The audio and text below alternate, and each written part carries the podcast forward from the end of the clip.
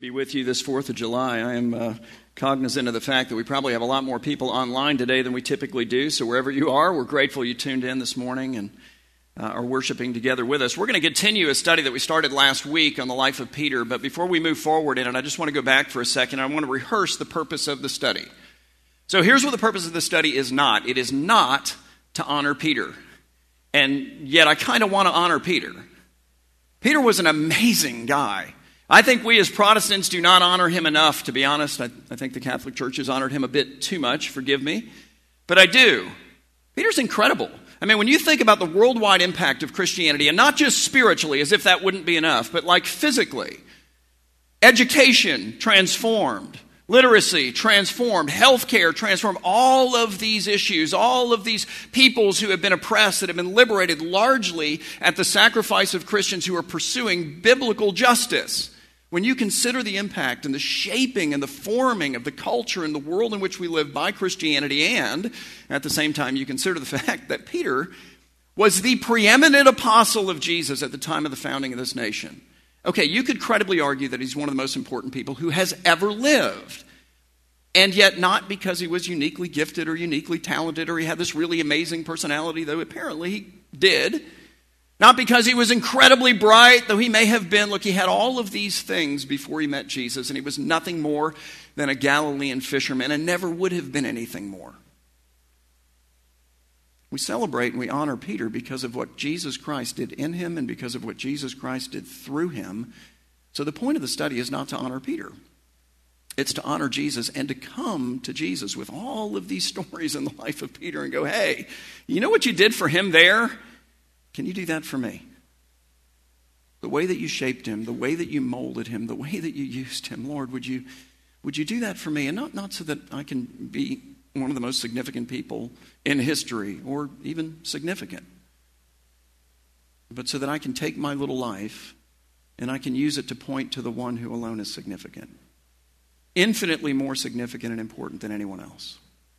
So, with transformation in mind, we return to this study and we come today to a story in which Peter goes from having great faith, okay, you ready, to almost no faith at all in like a matter of seconds. In other words, if he was like a gas tank and fuel was the faith was the fuel, he goes from full of faith to almost no faith at all, like almost immediately.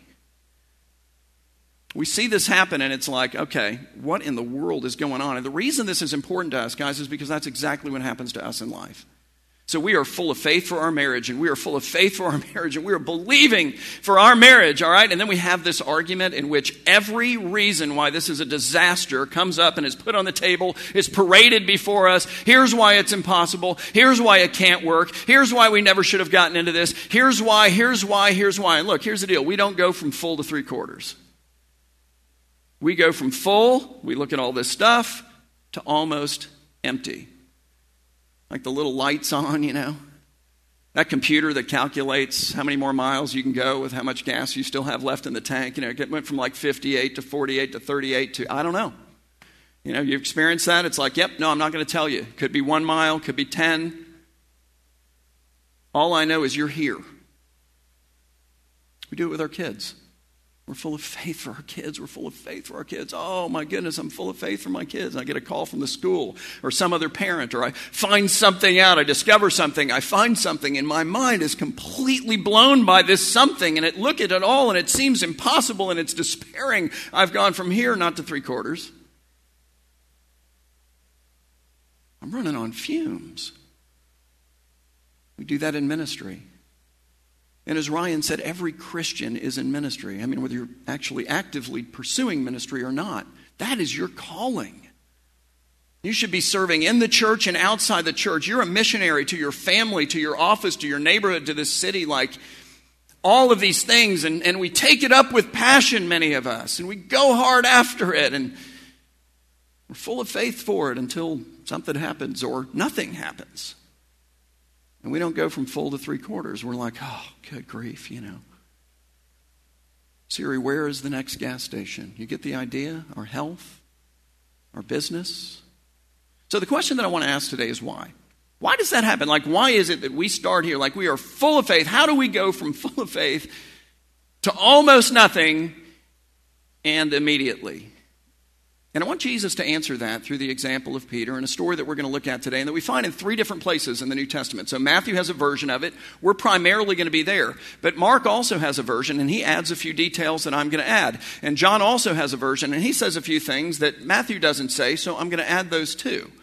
But in all three of these different accounts that we find in these three different places, they all follow on the heels of one of Jesus' more famous miracles, which is the feeding of the 5,000. And as I've said in the past, it wasn't 5,000, it was just 5,000 men, but the Bible makes it clear that there were also women, that there were also children. It's like 20,000 people. And they're on the southeast shores on the side of one of the mountains of the Sea of Galilee.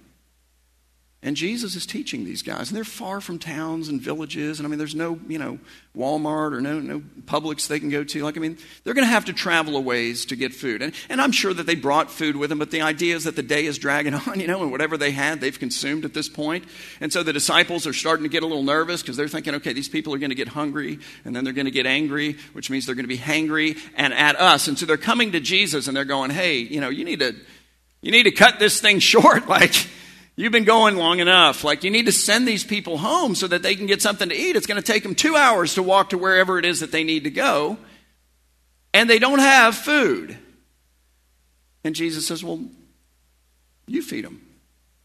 And they're like, What are we, Amazon? You know, we're going to drone some food in? Is that the way this is going to work? I mean, it's ridiculous. He says, Well, what do you have? Very interesting question. What do you have? Well, we have five loaves of bread and two fish. There are 12 of us, not including you, Jesus. Like, that isn't even enough for us. the idea is that it's enough for him. I think we look at our challenges and we're like, it's over. And our Lord is going, What do you have? Well, well, listen, what I have is not enough. That's why I'm saying it's over.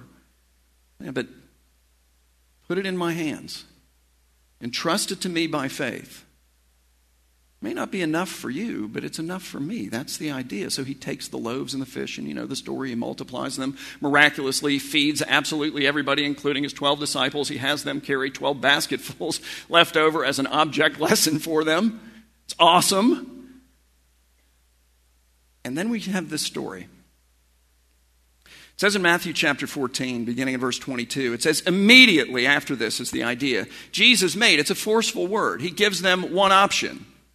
And it's not even an option. He's like, this is what you're going to do next. So he made his disciples do what? Walk down the hill that they've all been on, down to the Sea of Galilee where they left the boat that they no doubt arrived in, and get into the boat and go before him to the other side. So they're traveling across the Sea of Galilee, which, if you don't know anything about the Sea of Galilee, the word sea is a little misleading, okay? So you're thinking that it's huge, like you're thinking Mediterranean Sea, you're thinking Persian Sea. It is a freshwater lake. That's it, and it's not all that big. The Sea of Galilee is 13 miles long from top to bottom. It is 8.1 miles in width at its widest point, surrounded by mountains. It's 700 feet below sea level. Why is that significant? Because actually, the lower you get in the earth, the warmer it is. I know that seems counterintuitive, doesn't it? You go up on the mountains, that's where the snow is. You go down low, it's hot. So, what does that mean? Well, it, it means that when the cold air rushes down the mountains into this great crevasse, this rift, this gash in the earth that begins with the Sea of Galilee and goes all the way down the Jordan River Valley, down to the Dead Sea at, the, at its basin.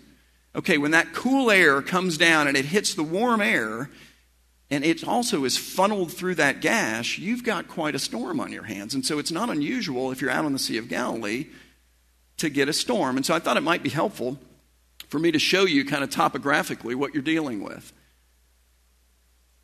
You can see the Sea of Galilee. So it's 13 miles with a shaky hand from top to bottom, 8.1 miles across at its widest point. These guys are down here. That's where they're located. And so where they're going to go is they're going to go from here to over here, over by Gennesaret. But you can see the mountains and you can even see the gash in the earth down below it. And so that gash runs all the way down, and the Jordan River flows down through it, all the way down to the Dead Sea where it empties in. And the Dead Sea is the lowest elevation anywhere on the planet. It's remarkable If you look around, you can see Nazareth is down here. Syria is up here. Jordan is here. Lebanon is up this direction. This is the Golan Heights. This is all Israel and Palestine. This is the Carmel mountain range. Modern day Haifa is right there at the tip. So we are in Mount Carmel. We're like here, and we're looking this way. This is the valley of Megiddo. It's a beautiful and amazing place, but you can imagine being out on this sea, 700 feet below sea level, and all of a sudden the wind comes rushing down out of the north, which is exactly what happens in this story. It comes down off of those mountains, and then it's funneled through that gash in the earth that begins with the Sea of Galilee. It collides with the warm air, and then all of a sudden you've got a big storm on your hands. And that's exactly what happens to these guys. So, what happens is, Jesus is teaching. He says, Look, guys, go down there, get back in the boat that we took over here, and then row yourself from where we're at all the way across to the other side. How far is that? 10 miles? It's not a little distance. And I want you to do that while I dismiss the crowds. And so Jesus dismisses the crowds. And I want you to get a feel for how much time all of this takes. There are 20,000 people, okay? Jesus has finished his sermon. And I mean, how many do you think want to talk to him after he's done? Oh my goodness. He's probably got a line of 2,500 people going, Hey, I got a question. Hey, can you pray for my son? Hey, what about this? And I've heard this in the past, but then you said this today. And da da da da da da da da da. By himself, he dismisses 20,000 people. After he's done with that, he climbs the rest of the way up the mountain by himself to pray. And then after that, evening came. So now the sun has set. And he's up there on the mountain alone, but the boat that these guys are in, that he put them in, Okay, by this time was a long way from the land. In fact, John tells us that they had rowed at this point about three or four miles. So, you know, I don't know, 40% of the way across, maybe. And the reason it's taking them so long is because they're being beaten by the waves, for the wind was against them. So, practically speaking, what has Jesus done to his disciples? Let's just pause for a minute and consider who Jesus is. I mean, they haven't quite yet figured this out, but they're figuring it out. But Jesus is God. So that means that He is the creator, not just of this storm, but of every storm, not just of this kind of storm, but of every kind of storm. That's helpful. Not only is the, the creator of every storm, He is the controller of every storm. He is, in fact, the Lord of every storm. So Jesus has taken his disciples. He's like, guys, one option. This is it. Go down, get in the boat, take off, push off from the shore, head 10 miles toward Gennesaret. I'll meet you there. How are you going to get there, Lord? Don't worry about that. I got that covered. Practically speaking, he has knowingly and intentionally sent them out into the storm. It's not like Jesus, you know, he's up there on the mountain praying, and all of a sudden the storm comes up, and he thinks, oh, good grief, you know, I should have checked the weather app, you know, before I sent them out there. He is the weather app. And we're told in one of the other accounts, Mark, who says the whole time that they're out there, from the place on the mountain where he's praying, he can see them. He's watching over them in the storm. And more than that, he comes to them in the storm. So it says in verse 25 that in the fourth watch of the night, which is, by the way, is sometime between 3 a.m. and 6 a.m. So these guys have been out there battling the winds and waves for like 8 to 10 hours at this point, in all likelihood. Jesus came to them, but now notice how. He came walking on the sea. Okay, do you know what the Egyptian hieroglyph is for the word impossible? It's feet on top of water. It's that. It's a man who walks on the sea. It's impossible. You can't do that. You have weight, you sink. So Jesus comes to them walking on the sea, but he's not close enough to them for them to be able to make a visual on him. They don't know who this is. They just see a person walking on the sea. Incidentally, it's dark, it's nighttime, there's a storm, there's wind and waves, and they're trying to make out what in the heck are we looking at here? I mean, you can imagine the conversation these guys are having at the boat. Hey, what is that? It gets a little closer. What? No, it looks like a person. That's impossible. That's crazy. Are, am I it's just me, or am I the only one who sees? Like they all see him, but they don't know it's him. They just know they see a person walking on the sea and they're wondering if they've lost their minds. Jesus came to them walking on the sea, but when the disciples saw him walking on the sea, they were very naturally and understandably terrified. And they run the math on this and they're like, what are we looking at here? And they conclude the only thing that they thought they could conclude, which is, this is a ghost. Why? Because if you're going to walk on water, you have to either be weightless or you have to be God, or, spoiler alert, you have to be someone enabled by God to do the impossible through the connection you have with God by faith. There's that. So they see him, and we're told in a different account that his intention, by the way, is to just walk by. Can you imagine that? Hey, guys. You know, what's that? What? You, hey, what? Hey, guys, like, what are you? Are you kidding me? His plan is walk by until they cry out in fear. What attracts the Lord to his people? Well, apparently, one of these things is fear. He changes his plan. So I walk our dog every night. We bought this dog for $150. It was a suggested mandatory donation to the rescue place that we had, so we paid the suggested mandatory donation, and she became like a therapy pet for us all the way through quarantine. Like we love, love this animal. She's really cute. She's awesome, terrifying. If you met her, you'd be scared to death of her, to be honest. She would look like she's going to attack you through the hurricane door, and you'd be grateful that that had hurricane glass because but if you know her, she's sweet and she's tender and she's actually a super scaredy cat. Like she is a total chicken. And so I walk the dog every night. So, like three, or four nights ago, I'm walking the dog, and we get almost to the end of the street, and we're going to go around the corner, but people around the corner start shooting off fireworks, which I'm typically a fan of. Like, I love fireworks, I've shot off fireworks, and these were pretty impressive. I mean, they weren't quite fireworks show impressive, but for dude in the street impressive, these people had it going on, and they were loud, and my poor dog was freaking out. Like I said, honey, it's okay. And I touched her, and she cowered down. Couldn't get home fast enough. The next night, boom, somebody car backfired. I'm like, oh no. And she's trying to race me home. You know, like last night I took her out and I thought, I'm going to beat the crowd. You know, it's, it's still light out, so I'm going early, two hours before I would typically go. And uh, yeah, no, boom, and we were like straight back to the house. She didn't even want to go. This is her favorite thing in the world. So Beth and I are sitting with this dog that we've adopted into our family that we paid $150 for on the couch. And we're like babying, oh, honey, it's okay. You know, like, I mean, I'm like genuinely concerned for the emotional welfare of this animal.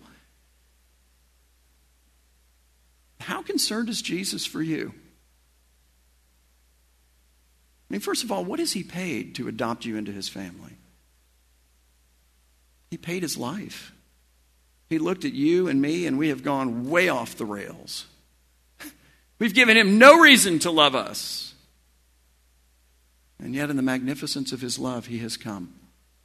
He has suffered and died, offering his innocent life in the place of every one of our guilty lives as the full payment for all of our failures. That he might claim us that he might call us son or daughter. I just, you know, I'm like, I'm thinking of this story and I'm thinking about this, and I'm like, fear, and that's what draws him to us. Of course, it's what draws him to us. When your child is scared, what do you want to do? Take him up in your arms. Let him know that it's okay. Maybe that's the point of the whole story for you today. Like, yep, we can just pray and go. Like, that's all I needed to hear. These guys cry out in fear and Jesus stops, like he's not going to go by now. Now he's heading this way. And immediately Jesus spoke to them, saying, Take heart, it's I. And then what does he say? Do not be afraid. And then Peter answered him and said, Lord, if it's actually you, then command me to come to you on the water. Now, why do you think that Peter says this? Because there are options. And I'm not sure exactly what the right option is. I mean, I have a preference. So is Peter saying, listen, we've been out here for eight to 10 hours. It is tough. Like we are rowing almost directly into the wind, lots of waves, very difficult. And frankly, I'd like to leave that operation to the rest of these guys because it looks like it's easier to walk. So command me to come out there Because contained in that command is what? It's the promise that I'm not going to sink. It's the promise that I'll be able to do this. And I'll do this, and you and I can get there, and, you know, and we'll make them breakfast or something. I don't think so. Is Peter saying, all right, so Jesus, if this is actually you, because you are not close enough for us to make a visual, keep that in mind. Again, Jesus is saying, hey guys, it's me. Why does he have to say that? Because he's not standing right next to the boat. They can't see that. Peter's going, Lord, if it's you, he can't tell yet. But is Peter saying, look, I want you to prove that it's you? And here's how I want you to prove that it's you. I want you to prove that it's you by commanding me to come walk to you on the water, because contained within that command is the promise that I'll be able to do that. And therefore, if I'm able to do that, then it must actually be you, which would in fact be the case. But think of the cost of failure in that arrangement. I mean, I understand that Peter can swim, guys, but we are talking the boat is rolling, and these guys are going to have a tough time getting him back out of the water. I get that he can swim, but he can't swim with these waves crashing over the top. In other words, he is in all likelihood going to drown. He will start to sink in a minute in this story and he'll cry out, Lord, save me. Why? Because he can't tread water? No, because he's going to sink all the way to the bottom. Ability to swim notwithstanding. I don't think that Peter's going, yeah, I think I'm going to risk my life to prove a point. You know, like I think what's happening is that these guys, Peter included, are out on the Sea of Galilee. They're in the Sea of Galilee on a boat, which is helpful. They're in a Sea of Galilee on a boat in a storm, and Jesus is present. Does that sound familiar? Because this isn't the only story that happens in. It's the second story this happens in. The first story, Jesus is in the boat with them and he's asleep in the stern of the boat. And the storm comes up, as I've already explained, and it is like, it's a biggie. And so these guys are like, man, you know, we're professional fishermen and we're freaking out. And Jesus is asleep and they wake him up and basically chastise him. It's like, what are you doing? How can you sleep? Do you not care that we're perishing?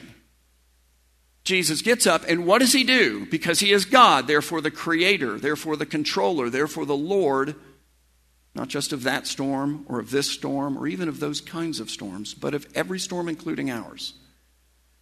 He speaks to the wind and the waves. He says, Hush, be still. And it goes from crazy to we could go water skiing. Like that.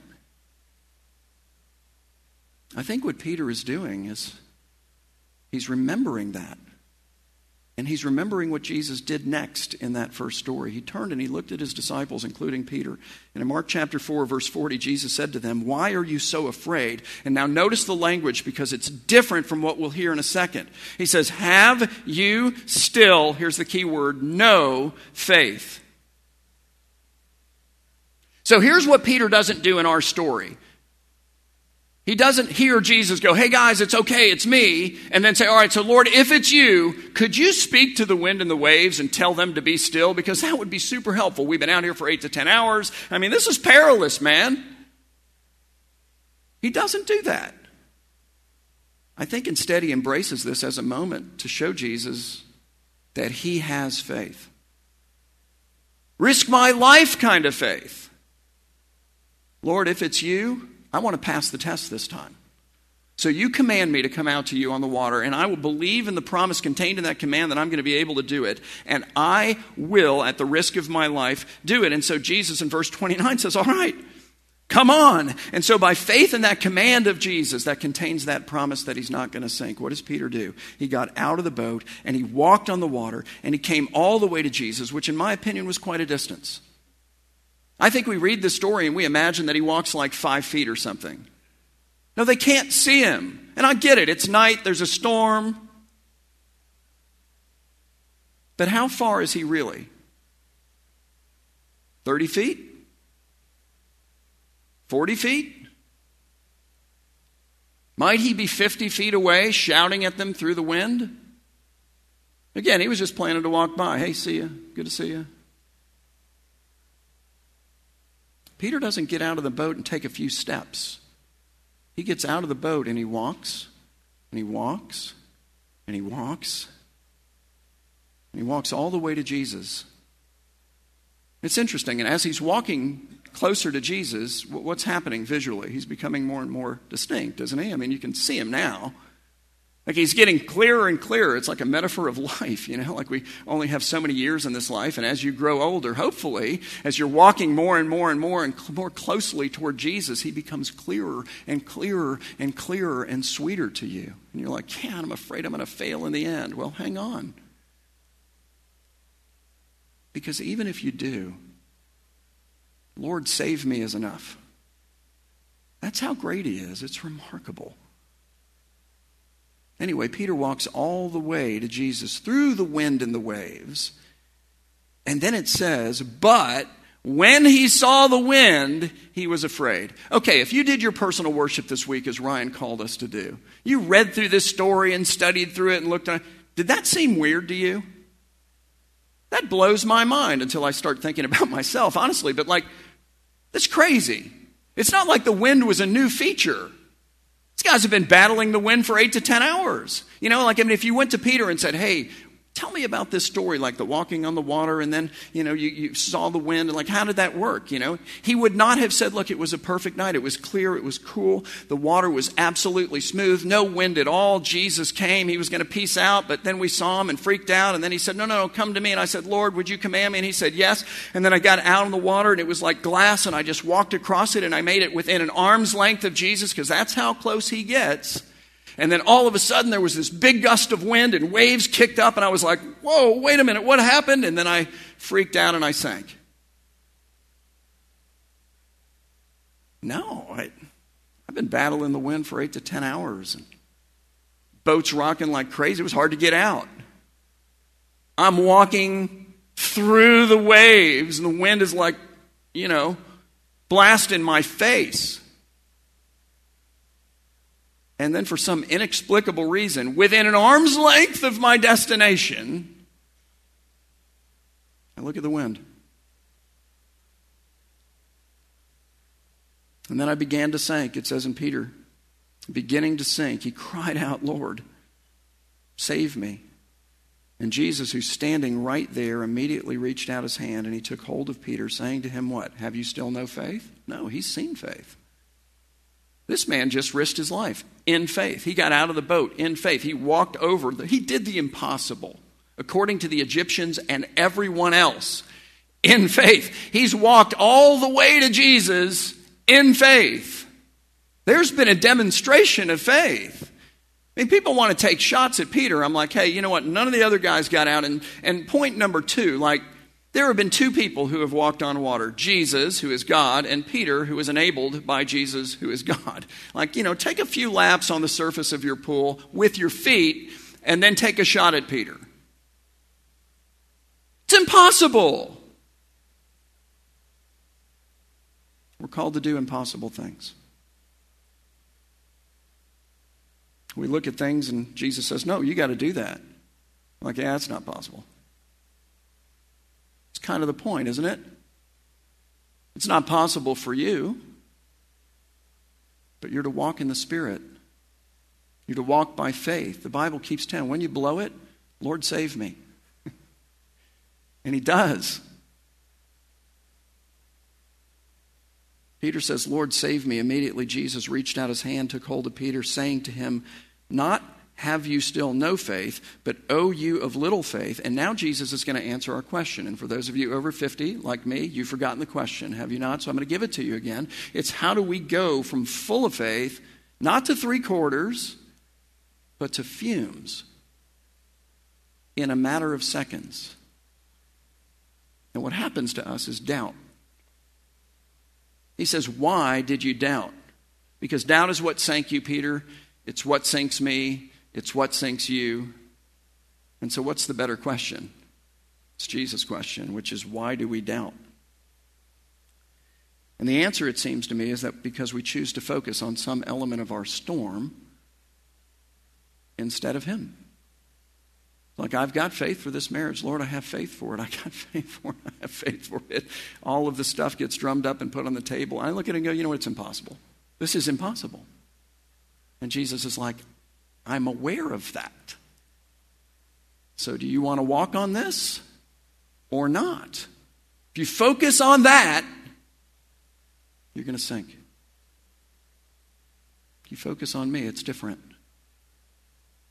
What do you have? Let me divide and multiply. You see, He's the miracle working God. What is the power of faith? It is the power to do the impossible, or at least what for us is impossible. But we do it in obedience to Him. And, and in the promises that obedience contain, we're full of faith for our kids. We get the call from the school or from the other parent or from whatever, and we look at all of the stuff and all of the crud, and it's hopeless. You know, we're overwhelmed with it. It's like a mountain of stuff. It's impossible for me to get over this mountain. Yes, it is. And the Lord's like, hey. Look, the idea is that as long as we focus on Jesus, we're enabled supernaturally to walk through the storms of this life. But as soon as we choose to focus on the storm, and the storm is real, like the wind was real, the waves were real, the peril was real. It's all real. But when we focus on that as opposed to Him, we doubt. And the doubt sinks us. So, three questions and I'm done. What is the storm that you're in right now? Because Jesus, whatever it is, is the creator of it, He is the controller of it, He is the Lord of it. Okay, you ready? He sent you into it. He sent you into it. He watches over you while you're in it. He comes to you in it. And he offers to you his miraculous self, his presence, and his power to persevere and even to walk on top of it. Which brings to question number two, which is who or what are you focused on in the midst of your storm? You know, is it Jesus or is it some element of the storm? Because the one enables you to walk upon the waves of the storm and the other sinks you, doesn't it? And it is especially foolish. Can we just agree on this? It is especially foolish Okay, to look again at something you've already defeated by faith? Again, Peter defeats the wind and waves before he even steps out of the boat. He gets all the way to Christ, and then he looks at the wind. What in the world? We do the same thing. It's like a dog returning to its vomit. Sorry, two dog illustrations today. But it's like you gave that up and now you want it back. And we do the same thing. It's like, you know, I gave that up. I've defeated it in faith. I'm feeling down today. I think I'll wallow in this again. You know what? I haven't doubted in a while. Let's pick this back up. It doesn't make any sense. I mean, it's very much human nature. We all do it. But it is especially foolish to return to things and allow them to cause you to doubt that you've already conquered once or 101 times. All right, last question. What does it mean for you to get out of the boat? So, what is your next step of faith toward Jesus? And maybe your next step of faith is actually the first step of faith. You know, you've been watching online or you've been coming to church or your friends have been talking to you about Jesus or whatever. You're here for whatever reason, and you have not taken the step toward Him of gathering all of your failures and all of your issues and all of the things that you need to have healed and all of your sins and all of the stuff you've pretty sure you've piled up between you and God and given it to the one who loves you enough to give his life that those things might be paid for, forgiven for forever, and that he might embrace you as his own son or daughter. That is step number one. But beyond that, after you do that, I do think you do look at the growth track. What is the growth track? Really, it's just all of the biblically indispensable ingredients in the life of one who is growing in their relationship with this Jesus, who alone can enable us by faith to do what we cannot otherwise do. What's impossible for us. So look at the growth track because you might go, man, I, I you know, I, I, join you for worship. Okay, okay, but I am not growing, and I need to go for the podcast. I, I, am growing, but I'm not in community, and I need to, I need to find my platform for mission because I only have so much time, and honestly, in the end, that's what this life is all about. So, what is the storm that you're in right now? Who or what are you focused on in the midst of it? And what is the next step? What does it mean for you now to get out of the boat? Okay? Let's pray about that. Lord, we are grateful for your word, and in it we find life. God, we find people who are not unlike ourselves as extraordinary as Peter is, he's also ordinary. And for that I am grateful. God, we can relate to ordinary. We know what it is to sink more than to walk. And we pray that your Holy Spirit would come and that He would give us faith to walk. Lord, take our lives, forgive our sins, reorient our hearts and our minds. Let us believe in the God for whom all things are possible, and let us learn, as Paul says, that in Christ we can do all things. For as Jesus says, apart from him we can do nothing. So let us not focus on the pile of stuff and all the reasons why this or that are impossible. The wind, the waves, particularly ones we've conquered already in the past, Lord. Let us not return to things that have caused us to doubt in the past that we've beaten. And set our minds and our hearts on you. God, let us see you, focus on you, experience you, move toward you. And in moving toward you, move over all the rest. Do this, we pray, for your glory and the good of your people. We ask this in Jesus' name. Amen.